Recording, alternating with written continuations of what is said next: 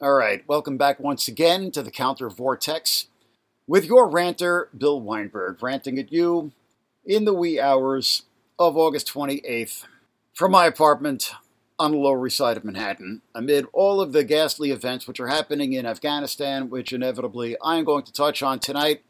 Uh, I'm going to be doing so in the context of uh, revisiting the whole question of humanitarian intervention and particularly uh, the book, The Responsibility to Protect in Libya and Syria Mass Atrocities, Human Protection, and International Law by Syrian American legal scholar Yasmin Nahlawi, released by uh, Routledge in 2020, which we reviewed and discussed on our podcast of uh, April 21st. And uh, the reason we're going to be uh, re exploring this question is that uh, uh, listeners will recall that on our podcast of last week, we made a special offer to the listeners. We're really trying to get more Patreon subscribers. It's kind of an imperative that we do so because uh, Counter Vortex is um, experiencing something of a financial crunch at the moment, shall we say.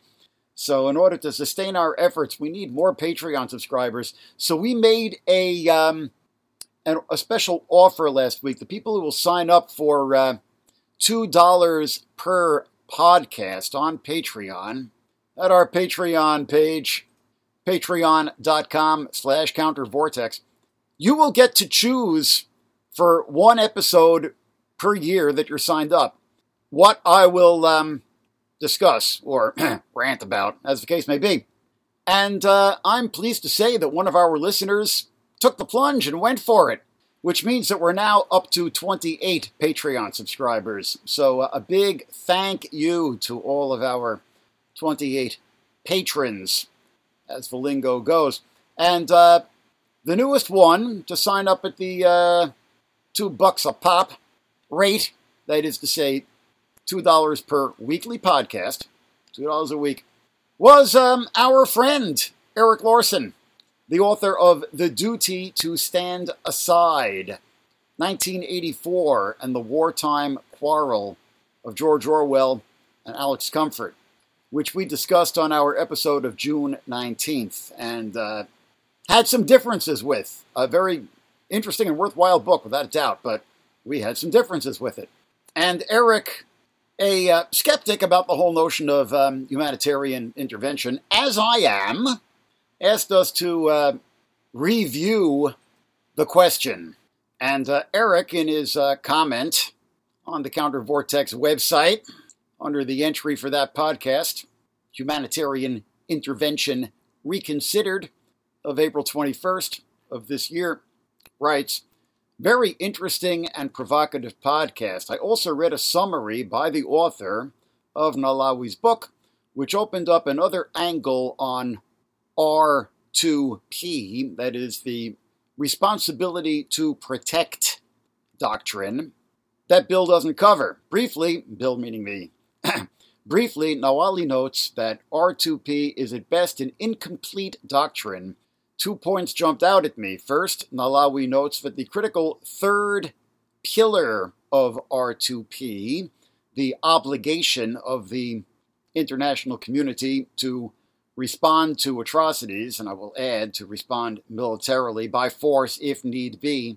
is very poorly defined, unclear as to who the bearers of the obligation are, and unclear as to exactly what steps these bearers are permitted or obligated to take. It is also not yet clearly accepted by states in general. Second, the limitations on the mandate are unclear. For instance, when, if ever, are the bearers of the obligation authorized to seek regime change, and to what extent do they have a mandate to rebuild? R2P is at the core of the discussion of humanitarian intervention, but it's a ramshackle doctrine at best. All right, I'm going to respond by returning to some of uh, Yasmin Nahlawi's own words, but I'll also add that uh, pointing out that R2P is not yet clearly accepted by states in general, and that it is um, incomplete or a work in progress is kind of obvious because her book is precisely designed to provide some legal clarity on the question and to get states to generally accept it. So those comments are kind of neither here nor there. Um, and having returned to the book over the past couple of days, I note that most of her um, caveats about the incomplete nature of the R2P doctrine have to do precisely with the um, obstacles that still exist in the uh, United Nations bureaucracy to its application. Some of the final passages of the book. The Syrian conflict confirmed that in its current form, R2P is ill equipped to consistently and effectively deliver on the prevention of and reaction to mass atrocity crimes. In order to rectify existing inadequacies, R2P must evolve in at least one of two ways. The first is that it must acquire a legally binding status, in particular with respect to its Pillar 3, inclusive of formal limitations upon the permanent veto in mass atrocity situations, by which she is referring to the use of uh, uh, veto power by um, any of the five permanent members of the United Nations Security Council to bar military action which goes against their interests. The latter component is important because despite the diversity in actors that can be involved in instituting an R2P reaction, the United Nations Security Council holds a particularly sensitive role in authorizing the use of force and in adopting measures that are binding upon all UN member states. In this respect, ensuring that international reactions to R2P situations do not become hostage to the political interests of the P5, the five permanent members of the Security Council, is crucial to the doctrine's effective discharge. Should R2P fail to develop in line with the above, then it must at least come to recognize alternative means that can be pursued by states and or international organizations during situations of Security Council paralysis. And here she discusses the um, Uniting for Peace doctrine, which was established by United Nations General Assembly Resolution 377 of 1950 in response to uh, Soviet use of the veto to block any resolutions that would uh, rein in its client state, North Korea. However, uh, the first time that it was invoked, the first time that it was actually invoked, the Uniting for Peace doctrine, which basically holds that the uh, General Assembly can kind of, uh, in an emergency situation when the Security Council is paralyzed, internally paralyzed, the General Assembly, the body of all the UN member states, can kind of, uh, you know, go over the head of the Security Council and pass binding resolutions on its own. The first time it was actually invoked was um, not to override um, a Russian veto, but to override French and British veto during the uh, Suez Crisis of 1956 and to put an end to their um, neo colonial adventure in Egypt. Okay, to return to uh, Nahlawi. Although uniting for peace was not invoked in the Syrian context, it could and should have been utilized to facilitate a wide range of international responses to the R2P situation including through the General Assembly's recommendation of the use of force in response to chemical weapons use, as well as to Assad and or Russian military onslaughts against civilian populated areas such as that of East Aleppo.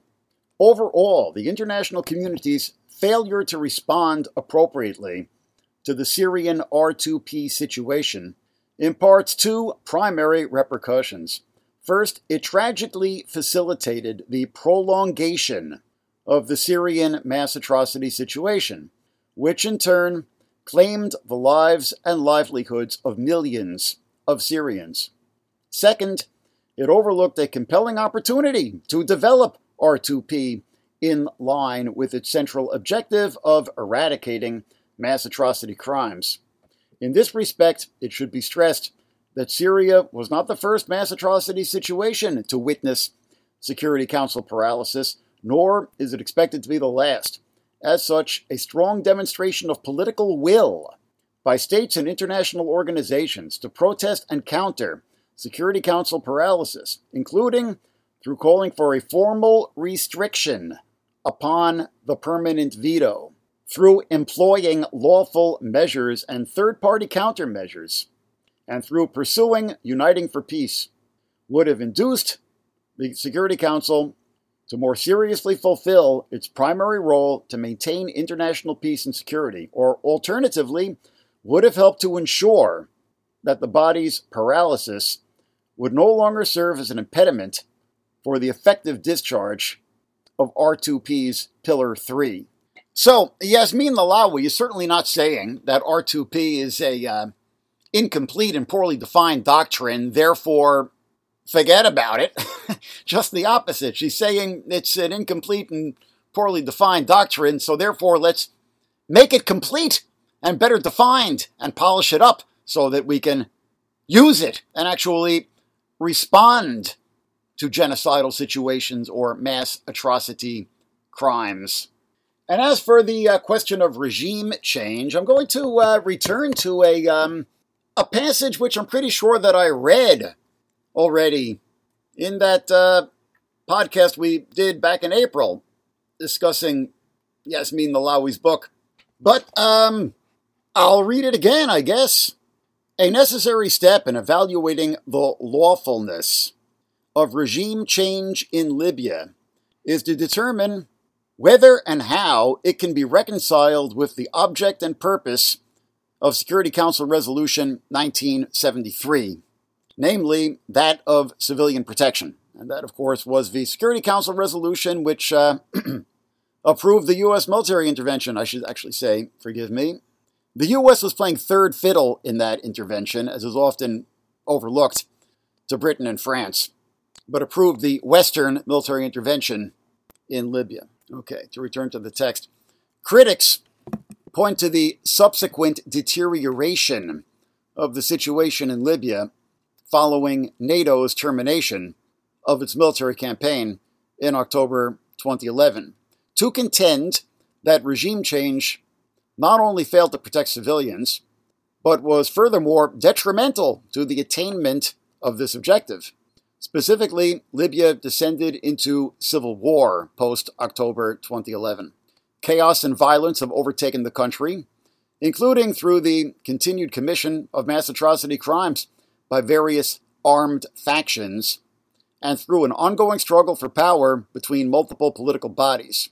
The UN High Commissioner for Refugees estimates that as of 2019, when she was writing, there are more than 200,000 internally displaced persons in Libya, and that a further 1.3 million people in the country are in need of humanitarian assistance. These figures invite skepticism regarding whether NATO's pursuit of regime change was aligned with the object and purpose of Security Council Resolution 1973 of civilian protection. A closer examination of NATO's military intervention in Libya, however, challenges the narrative of critics. Had NATO forces stopped short of regime change, it is likely that Gaddafi's forces would have recuperated and resumed their massacre of civilians, particularly given the clear intent demonstrated by Gaddafi to impose his dominance using brute force. Such a scenario can be likened to that of Syria, discussed in the next chapter. A similar mass atrocity situation that emerged in 2011 out of a violent government response to pro democratic protests. The international community decided not to intervene militarily against Syria's Assad regime, and the result has been a brutal and ongoing conflict of which scale has far exceeded that of Libya. For example, in terms of civilian casualties, refugees, destroyed infrastructure, and more. Similarly, it is not inconceivable that any scenario that involved Gaddafi staying in power would have led to a bloody outcome far worse than what Libya currently faces, which would run counter to the object and purpose of UN Security Council Resolution 1973. Okay, so those are um, Yasmin Nahlawi's actual words on precisely the questions which are posed by our listener Eric Laursen. Uh, I, which I slightly condensed, not for content, but um, just for length, from her book, The Responsibility to Protect in Libya and Syria Mass Atrocities, Human Protection, and International Law. Okay, and turning from uh, Yasmin Nahlawi's words to my own words, to Bill Weinberg's words, you know, I want to make clear what my motives here are. And I know this is going to be met with skepticism by my critics, but, uh, you know, first of all, I generally do not make policy prescriptions. I see my job as to pose difficult questions more than to proffer solutions. Now, there is nothing more unfashionable than to play devil's advocate in this extremely dogmatic age, but I consider it to be a vital intellectual exercise.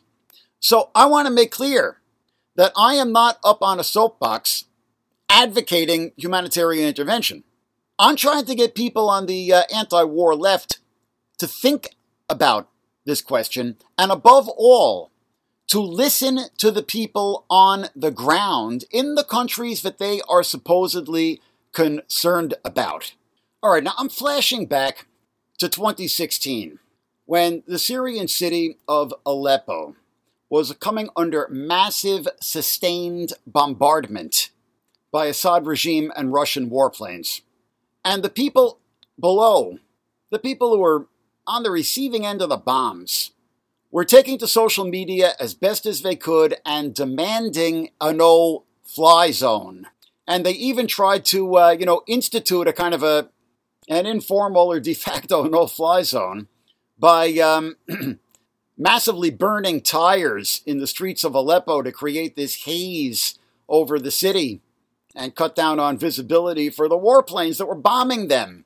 And, you know, they said on social media, we apologize to the world. We understand this is, you know, air pollution. this is ecologically unsound, but we don't have any choice. Our lives are at stake. And, you know, it's in a situation like this that anti war folks in the West have got to acknowledge that there is a dilemma here. And that even, this is really the critical point, even if you're going to take, you know, a pure inflexible anti-interventionist position and you just can't get behind a, uh, a no-fly zone under any circumstances, okay. But even then, your first responsibility is to oppose the real Russian and Assad regime bombardment of Aleppo, not the hypothetical no-fly zone. But all too many on the so-called anti-war left completely reversed those two priorities, raised not a peep about the destruction of Aleppo by warplanes, but opposed the no fly zone on anti war grounds, which, you know, just strikes me as rather a bizarre contradiction. So I want to know, you know, all of you purists out there, what was your answer to the people of Aleppo who were demanding a no fly zone as their city was being reduced to rubble all around them? Was your answer to them, fuck you? That's not a great answer. I'll point out another irony that um, a couple of years later, in late 2019, when Turkey invaded Rojava, the Kurdish autonomous region in northern Syria, lots of Western anarchists who support the Rojava Kurds all of a sudden abandoned their anti intervention principles and were calling for a no fly zone over Rojava. I went to a rally up at Union Square against the Turkish intervention in Rojava. And there were all of these, uh, you know, all these anarchist types up there holding signs calling for a no fly zone. Okay, now this is, you know, this is to, to, a certain extent, this is kind of, you know, the anarchist fringe of the left. It's not like the mainstream anti war left. But even so, there seems to be something of a double standard here. I mean, do Kurdish lives matter and Arab lives don't matter? Why is it acceptable to call for a no fly zone in the case of Rojava in 2019, but it wasn't acceptable to call for a no fly zone in the case of Aleppo in 2016? I'd love to know. If you don't adhere to anarchist politics and you don't have, uh, you know, leadership who have read the works of Murray Bookchin, you're not entitled to human rights? Is that it? And by the way, I've pointed out before that um, contrary to the standard calumnies about the Arab Syrian resistance, which were spread by left, right, and center alike, there actually is an anarchist and grassroots democratic ethic in much of the civil resistance in the general Arab led Syrian revolution, not merely the Kurdish one in Rojava. And the first time in my own, you know, political development that I became aware of this contradiction, the first time that my, uh, you know, sweeping anti-intervention dogmatism was um, challenged or shaken was when I, uh, you know, got to know people from Bosnia back in the 1990s through my work with um, the War Resisters League, trying to provide some solidarity for uh, the people in all of the former Yugoslav republics who opposed, uh, you know, the extremist ethnic nationalism and sought multicultural coexistence and opposed all the warring parties and military conscription and so on. And um, I was surprised, or I mean, now I think it's kind of ridiculous that I was surprised, looking back on it more than 20 years later, but well more than 20 years later. um, but nonetheless, at the time, I was surprised because I was kind of naive that many of, uh, you know, the Bosnians who I got to know supported Western military intervention against the Serb forces, which were committing ethnic cleansing and besieging the city of Sarajevo and rounding Muslims up into concentration camps and so on. And Sarajevo, recall, was under siege for more than three years at the cost of some 10,000 lives. And throughout this period, you know, I heard over and over again when I would, you know, raise all of the typical, you know, Chomskyan criticisms of humanitarian intervention, and it was just at this time that the phrase humanitarian intervention was coming into fashion among the ruling elites in the West. Every time I would raise, you know, the usual um, criticisms about whether the West, with all the blood that, you know, its leaders have on their hands, has any moral authority to intervene or any legal right to intervene under international law given the inevitable Russian veto at the Security Council, my Bosnian friends told me over and over again first intervene, then worry about whether you have the right to do so. And I'm reminded now of the, uh, you know, the very social media savvy opposition forces in the northern Syrian town of Kafranbel, which tragically was recaptured by the Assad regime last year. But uh, for many years before that eventuality occurred, the people of Kafranbel would um, hold up signs for the cameras and take pictures, which were then posted on social media, with messages to the world. And very often, their messages were directed to the United States, criticizing its inaction in Syria, with phrases such as America, has your spite not been sated by our blood? And now, tragically, the town of Kafranbel is back in the hands of the regime. And I shudder to think what has become of all of the many Kafranbel residents who I've seen holding up signs for the camera on social media in the years before that. How many are still alive? How many have been absconded into the regime's clandestine prisons? How many have faced torture? Now, do I recognize the contradiction that the same United States that the people of Aleppo were appealing to for aid in 2016 would just a couple of years later go on to bomb the Syrian city of Raqqa into rubble as part of its own military campaign against ISIS? Yes, I acknowledge that contradiction. And do I acknowledge the contradiction that the same United States that the people of Sarajevo were appealing to during the siege between 1992 and 1996 would just a couple of years later, in 1999, go on to bomb Belgrade with the inevitable so called collateral damage, claiming some 2,000 civilian lives, and an unknown number of cancers, probably caused by the bombing of the Panchevo petrochemical works, which was clearly a war crime. Do I acknowledge that contradiction? Yes, I acknowledge that contradiction. And I have never pretended that I have any answers, much less easy ones. In fact, I do these podcasts and I raise these questions precisely as an inoculation against the whole notion that there are any easy answers, which there are not. I acknowledge the contradictions with humanitarian intervention, but I also submit that in the face of genocide, the first imperative in our approach to the question should be to find a way to stop the genocide and not to immediately start fishing around for an escape clause that will let us off the hook for acting. Which brings us inevitably to what is happening in Kabul, Afghanistan at this precise moment, and the U.S. desperately attempting to evacuate as many people out of the city as possible under an August 31st deadline for the withdrawal of all troops from the country, and the growing calls for the U.S. to stay on the ground beyond August 31st. Now, on my podcast of last week, I believe it was last week, about the situation in Afghanistan, I noted the um, looming prospect of a uh, proxy war where you've still got multiple warring factions on the ground. The Taliban, ISIS, and the incipient resistance forces in the Panjshir Valley, which could be, you know, exploited and manipulated by the great powers, which could be once again drawn in to the Afghan war, whether it's the United States or possibly Russia or China. And I said, Great powers, hands off Afghanistan. And I acknowledge that every day the U.S. has boots on the ground, the more it is inexorably drawn into the conflict. And just yesterday, we saw this horrific suicide attack at the Kabul airport where upwards of 100 were killed. Overwhelmingly Afghan civilians, but including 12 U.S. troops. And Biden has apparently already carried out a drone strike in Afghanistan's Nangarhar province in retaliation. So already it's escalating, perfectly cognizant of the risks.